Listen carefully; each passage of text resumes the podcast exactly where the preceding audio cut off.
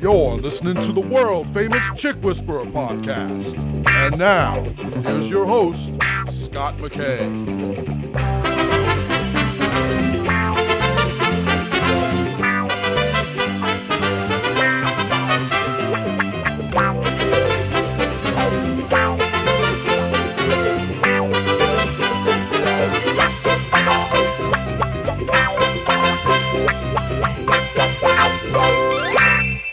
Again, everyone, and welcome to another episode of the Chick Whisperer podcast.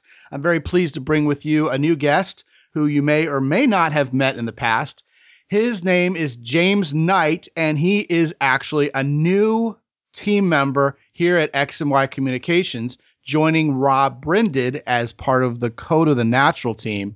James, welcome, man. How you doing? You all right? Yeah, I'm doing fine. Glad to have you on board, man. Yeah, it's good to be on board. Yes, you and uh, Rob, who I've known for years, he and I actually spoke together at uh, Summit 2010, which is, you know, darn near, well, over five years now, about five and a half years. You guys have always done work that's fascinated the heck out of me because while other people are trying to figure out what to do and what to say to attract women, you guys have boiled it down to how we move physically and the kinetics of our bodies as being attractive to women, which at first sounded completely crazy to me, James, because it just was so weird. It was so different. It was so radical.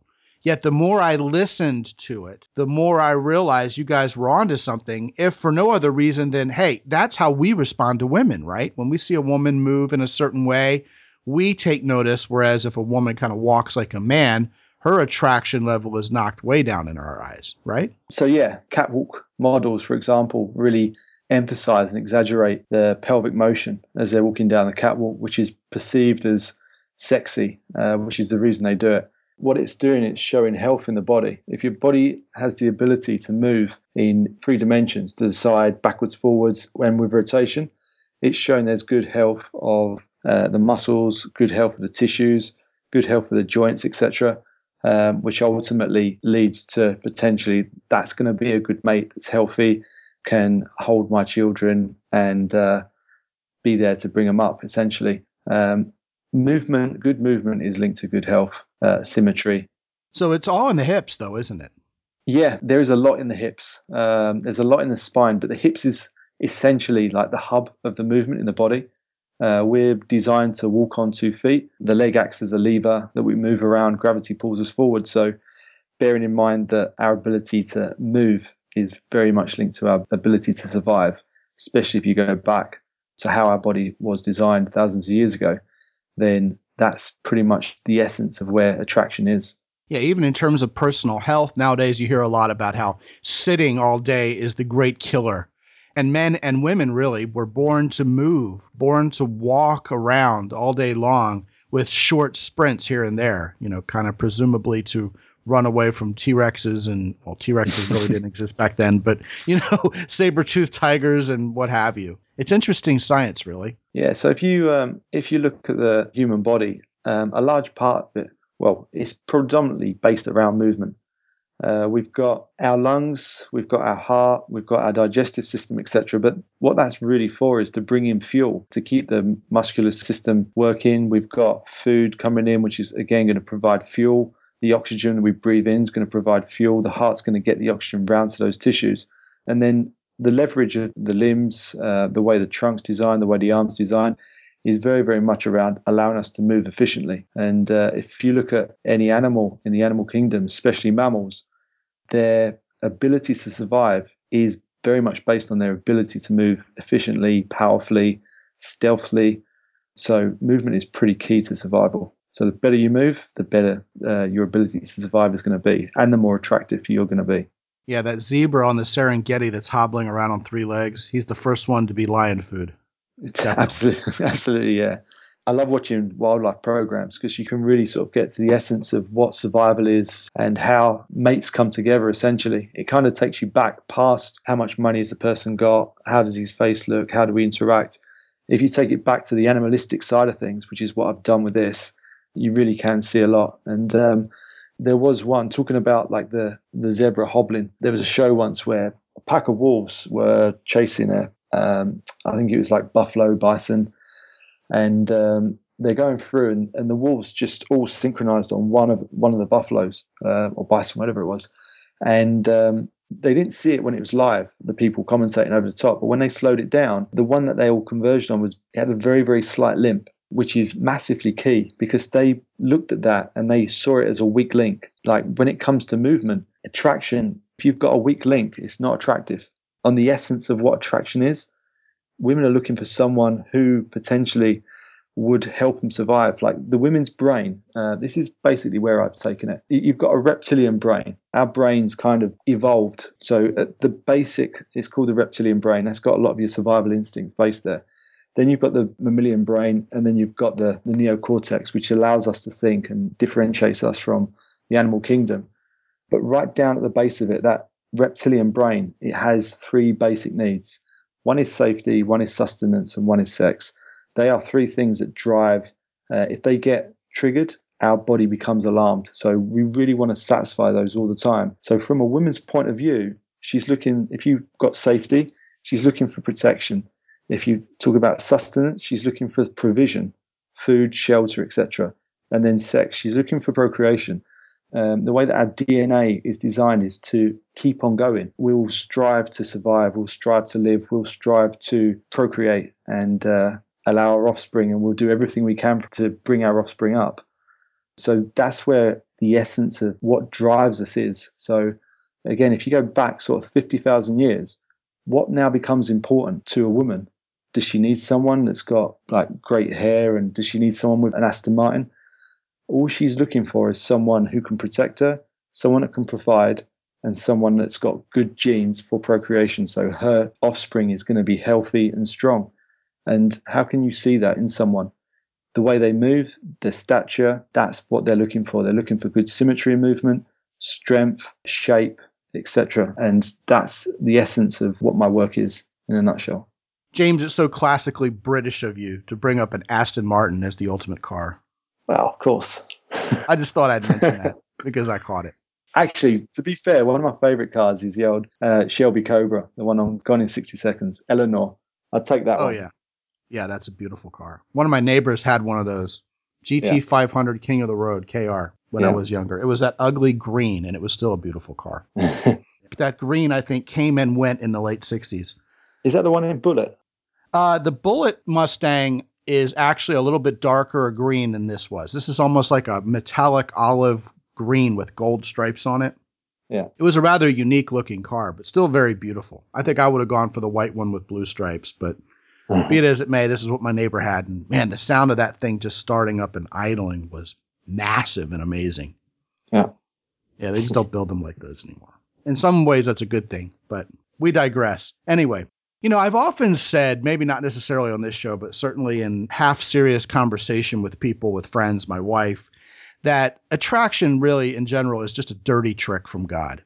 Here we are, we're supposed to be sexually attracted to these other human beings and have sex with them just so we can have babies. And then the other dirty trick from God is that babies are so cute that you don't kill them. You know, otherwise there's so much trouble. I don't know who in the world would put up with them. But I have uh, four such babies in our household, all of whom are growing up quite nicely, and we love all of them dearly, and uh, we wouldn't have it any other way. And attraction really is the same way. There is not a human being on the face of this earth except for you and me and the people listening to this show and people who are really really geeky and wonkish about this and know all about the science of course like your evolutionary biologists of the world. Nobody realizes why we do this but you just were bang on accurate in assessing it women's hips the way women move their hips all of that attracts us because they're more fertile they can move better they're healthier they talk about the uh, 7 to 10 waist to hips ratio, the size and shape of a woman's breast. It's not really the size of her breast, it's the shape of her breast that turns us on. All of which points to motherhood and fertility and movement and overall health and survival. Because in our minds, that reptilian brain, which doesn't even understand the science behind it, is hardwired to be attracted to this. And that revolutionizes how we should be looking at attracting women, right? Because the money, the hairstyle, the Aston Martin, all of that may look nice to a woman, but there's something still happening in a woman's brain, of course, since she's still human, that's causing her to look at us, not really understanding what she's looking at, and saying, oh, well, this guy right here, he's attractive. This other guy, he's not. This is not gender specific. Just like we look at a woman and go, ooh, we like that, and we really can't understand why, even though it's all of these biological factors you just mentioned it's not gender specific. There's the same thing going on when a woman looks at a man, right? Yeah, you mentioned something really interesting there actually about the money and stuff. This is where the deep essence of attraction gets very, very sort of merged with modern society in a sense. So if we go back to the reptilian brain, it's looking for safety, security, uh, sustenance, and like food, etc., and then sex, procreation. So modern day, money provides that money does provide security, it does provide the sustenance. It's not necessarily going to provide someone with the best genes, but this is where women get mixed up with modern society and they're going for those natural urges. Their reptilian brains going, I want safety, I want sustenance. And modern time, modern day, someone who is not moving well could be providing those. Now, again, if you take money out of the situation, you go back 50,000 years and you've got no houses. We're hunter gatherers going around, living in caves, etc., which is where our bodies are designed. Then all of a sudden, it doesn't matter how much money you got. All you're worried about is who's the person that can protect me, who's the person that can go out, hunt and bring back food, and then who's the person who's got the strong genes. And that's the essence of where attraction's at. Put it in perspective. Um, again, coming back to the uh, wildlife programs, lions are a great one. If you look at the lions on the plain, the male lion that gets the pride is the one that fights the other male lions off. I'm not saying attraction is a macho thing in that sense, but what it's saying is he's the guy that provides the safety because he stops other lions coming in and affecting them. He obviously he's not the person that's providing the sustenance in that, but he provides the security. And then obviously he's the one who's going to have the better genes because that's in the lion's social circle. They need protection.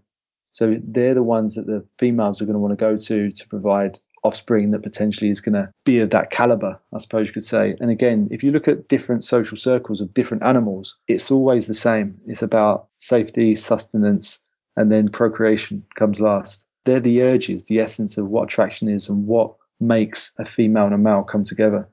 So, how about then this whole idea of men attracting women with movement and how that trumps even the money and the status in a woman's mind because it's all hardwired at the biological, I guess, almost primal level. Well, it isn't almost primal, it is primal.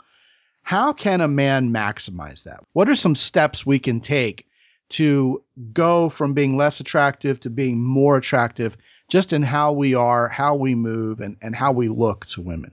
I mean, the key thing is I work with a lot of footballers and a lot of athletes, and some of the key things we work on is movement efficiency, power, and we're looking for sort of like increased performance, increased ability to move well. And if you can translate that again back to if you've got someone that's moving well, he's, he's going to be far, far better at potentially hunting food or not breaking down, like injuries, etc. You don't want someone 50,000 years back who's going to break down and have an injury. That could mean death. Back then, slip over and break your leg, you're probably going to die. So, someone who has got the ability to have good balance, good movement, very efficient with that movement as well, is going to be a much, much better mate to help you as a unit survive. So, in answer to your question, what I'm looking for when I'm working with athletes is how the body loads. So, the movements that are occurring in the body that allows efficient movement to occur. So, you've got movement in the foot, in the knee, in the pelvis, in the trunk, and it's got to be well coordinated as well. So, to give you an example, some people that sit down all day, they get really, really tight hips. So when they stand up, they can't stand up properly. Their pelvis rolls forward. Now, when you walk or run, you need that extension of the hip to be able to move efficiently without pulling your pelvis forward even more and potentially making your back ache. But ultimately, it's a lack of efficiency and movement, and it can easily be seen with someone that's walking along who's got some kind of glitch in around their pelvis, and um, it's not a smooth walk. It's more of a jerky walk or it's or it's not as um, it's not as free flowing. Um, you need that extension in that hip to be able to allow your leg to work as a lever to allow you to sort of translate across each step. The spine needs to rotate efficiently. So there's uh, there was actually a study done on um, the way the pelvis and the shoulders work. It's quite a funny experiment they done. They got people to walk on a treadmill, and they got two groups. And the first ones was like, "We just want to see you walk on a treadmill. We want to see how efficient the body is." And they walked in a certain way. And they got another group of people, and they said, "We want to see how attractive you are when you're walking." And the ones, as soon as they said about attraction, they started swaggering their shoulders a little bit more. So people know what attraction is, even though they haven't put their finger on it yet. It's the same with women. If you said to a woman, walk more attractive, she's probably going to keep her head more still, move her pelvis a little bit more, rotate the shoulders a little bit more, which is showing us that that's what should be happening when we're moving. We should be getting those joint rotations, which loads certain muscles, which means that movement's more efficient in that person. So they're the kind of key things we're looking at. A lot of the stuff I've done is based around walking, by the way, because that's our most primitive movement. It is the way we move. So we can see a lot from that. It's the way our body's designed is based around making walking and running more efficient. So when you see someone walk along, one of the key things I'm looking at is can their head stay still? So I'm not looking for this side to side motion of the head. The way our body's designed, the joints should displace underneath the head to keep the head nice and still. Now, these days, where people are, uh, their feet aren't working properly because we're wearing shoes, they might have had certain injuries, they're not moving properly in gyms, they're doing isolated exercises which are non movement specific, they're not getting enough good movement, i.e., running and walking outside and that. And what happens is their body shut down. Now, when they start walking, their head starts swaying side to side because they don't get that joint displacement underneath the head. Um, muscles don't load, and the springability, the the sort of flow of the body is not there. There's some stuff in the book that I've written where monkeys, when they stand up on two feet and start to walk, they get this same waddling side to side because their body is not designed to walk on two legs.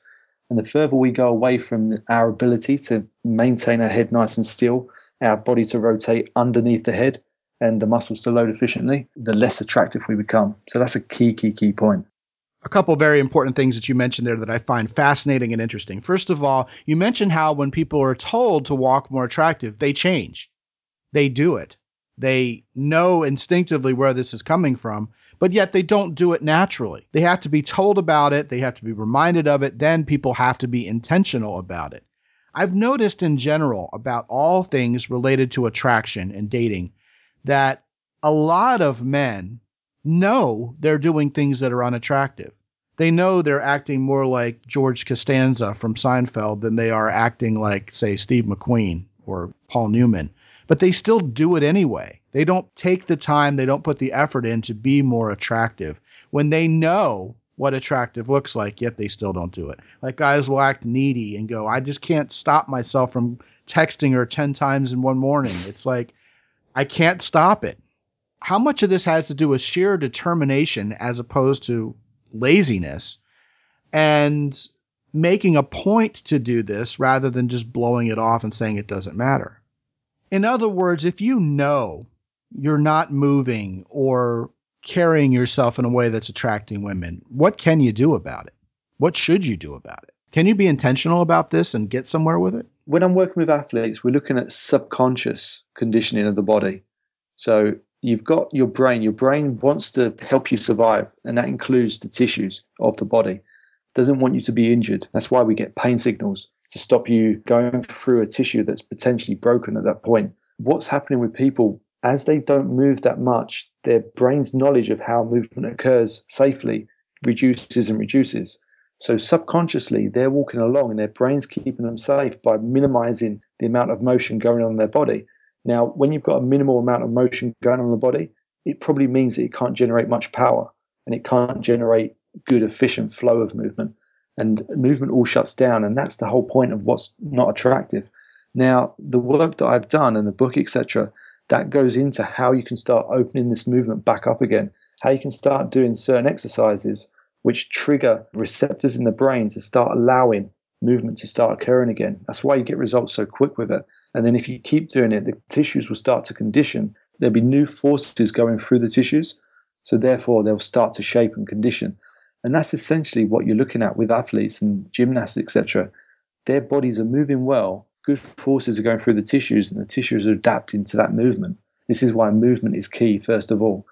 So, in answer to your question, people that are moving bad at the moment, it can easily be trained into the body. But from an intentional point of view of I'm going to make myself walk better right now, you can do it, but you have to keep thinking all the time. What we're looking at doing with this program is giving people simple exercises they can do, which are effective, pretty short to do as well. But it will start re-triggering, reprogramming the brain, so movement becomes more subconscious, and the body starts to adapt to that, which they end up with a much better looking body as well. I remember the first time I met Rob in person. He was talking about keeping your shoulders back hmm and your body doing that naturally when you're healthy and when you're trained the way you're talking about. And he had this exercise we did, and I don't really remember kinetically how it was done. But at the end, your body just naturally pulled your, you could feel it. It was almost like a magnet was put on your shoulder blades and it lifted your shoulders up and back and they just stayed there. And I was amazed by that. so these are the kind of exercises you're talking about, right? Yeah, absolutely. Um, the worst thing you can do is consciously try and make your body do something. That means it naturally it doesn't want to do it. What we're looking at doing is giving the body the right input, the stimulus, so the body wants to hold on to that, take it, and then it will use it naturally. With subconsciously, you'll be doing it all the time without having to think. That's the key. That's kind of ironic because if you're going to change how you think or you're going to change something that you do and build a new habit, you kind of have to be intentional about changing it on purpose. And then over time, it becomes the new habit. This is different because you're talking about the body being retrained by a series of, of exercises and sort of speaking the body's own language of reprogramming as opposed to the brain's language of just thinking something through, right? Yeah, yeah, absolutely. The brain, without going into too much depth, there's two sides of the coin there. One would be what you're talking about there, which would be building a new skill. So if I wanted to become better at playing tennis or better at hitting a golf shot, I might need to do that over and over and over and over again to reprogram the brain with regards to that movement pattern, that skill. But when it comes down to walking, for example, it's a skill that everyone has. We're ingrained with that. So the reason it breaks down and people aren't moving well is down to threat in the nervous system. The brain is perceiving a threat that we can't go through that range of motion in those joints, which then makes movement inefficient, smaller, and less powerful. So what we're looking to do in that perspective is give the body, the receptors in the body and the brain, the right stimulus to start triggering better movement, which is subconscious. Yeah, that's amazing stuff. Guys, if you want to learn more about what Rob and James have going on, the name of the program is The Walking Code, which is a good name considering what it's about. And you can find out all about that at www.thechickwhisperer.com front slash walk, W A L K. And like I said, Rob and James are team members here full time at X and Y Communications. They're on board. So that program we stand behind with our own warranty, uh, with our own guarantee that it's going to work for you. And I'll tell you from a note of personal recommendation, the first time I ever heard Rob talk about this stuff was on a David D'Angelo interview. And I had no idea why or how he got on that interview because everything he was talking about to me sounded like pure nonsense. It sounded like you got to be kidding me. If I remember correctly, it was the only David D'Angelo interview I actually turned off midway through, shaking my head. And then I met Rob at that conference that we spoke at together, and he's a real good guy, and he and I got along immediately at the social level, you know. And I admitted to him after I heard his talk how much I enjoyed it compared to what my first impression was of his David D'Angelo interview. And he sort of laughed and said, Yeah, that's not the first time I've heard that before because it is weird. It is strange. It's contrary to everything we've been told about how attraction works and what you need to do or how you need to think to get it going. Yet it is like the most primal baseline ingredient of attraction. If you get this right, everything else stacks on top of it. Otherwise, you're sort of building a house without building a foundation underneath. Yet you guys are the only ones who are teaching this. So that made it so exciting for me when I invited you guys to be a part of X and Y Communications to have you come on board because I really think this is sort of the holy grail of attraction. But you guys, with the expertise you have, and you mentioned briefly that you work with soccer players in Europe and guys come to you and Rob and pay you big bucks to be better athletes based on their kinetic movements on the field. And that also applies to dating and attraction.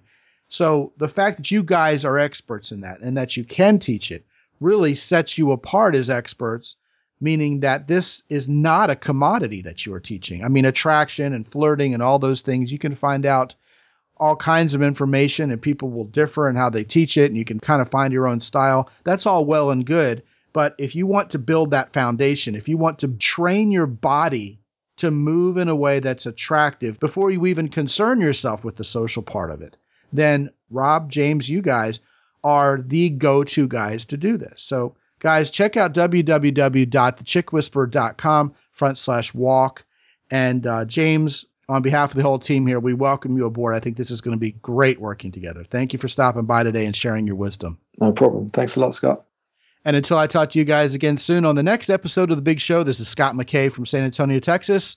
Be good out there. The Chick Whisperer podcast is copyright 2009 by X and Y Communications. All rights reserved worldwide. Be sure to sign up for the X and Y Communications newsletter at www.thechickwhisperer.com. This is Ed Roy Odom speaking for the Chick Whisperer podcast.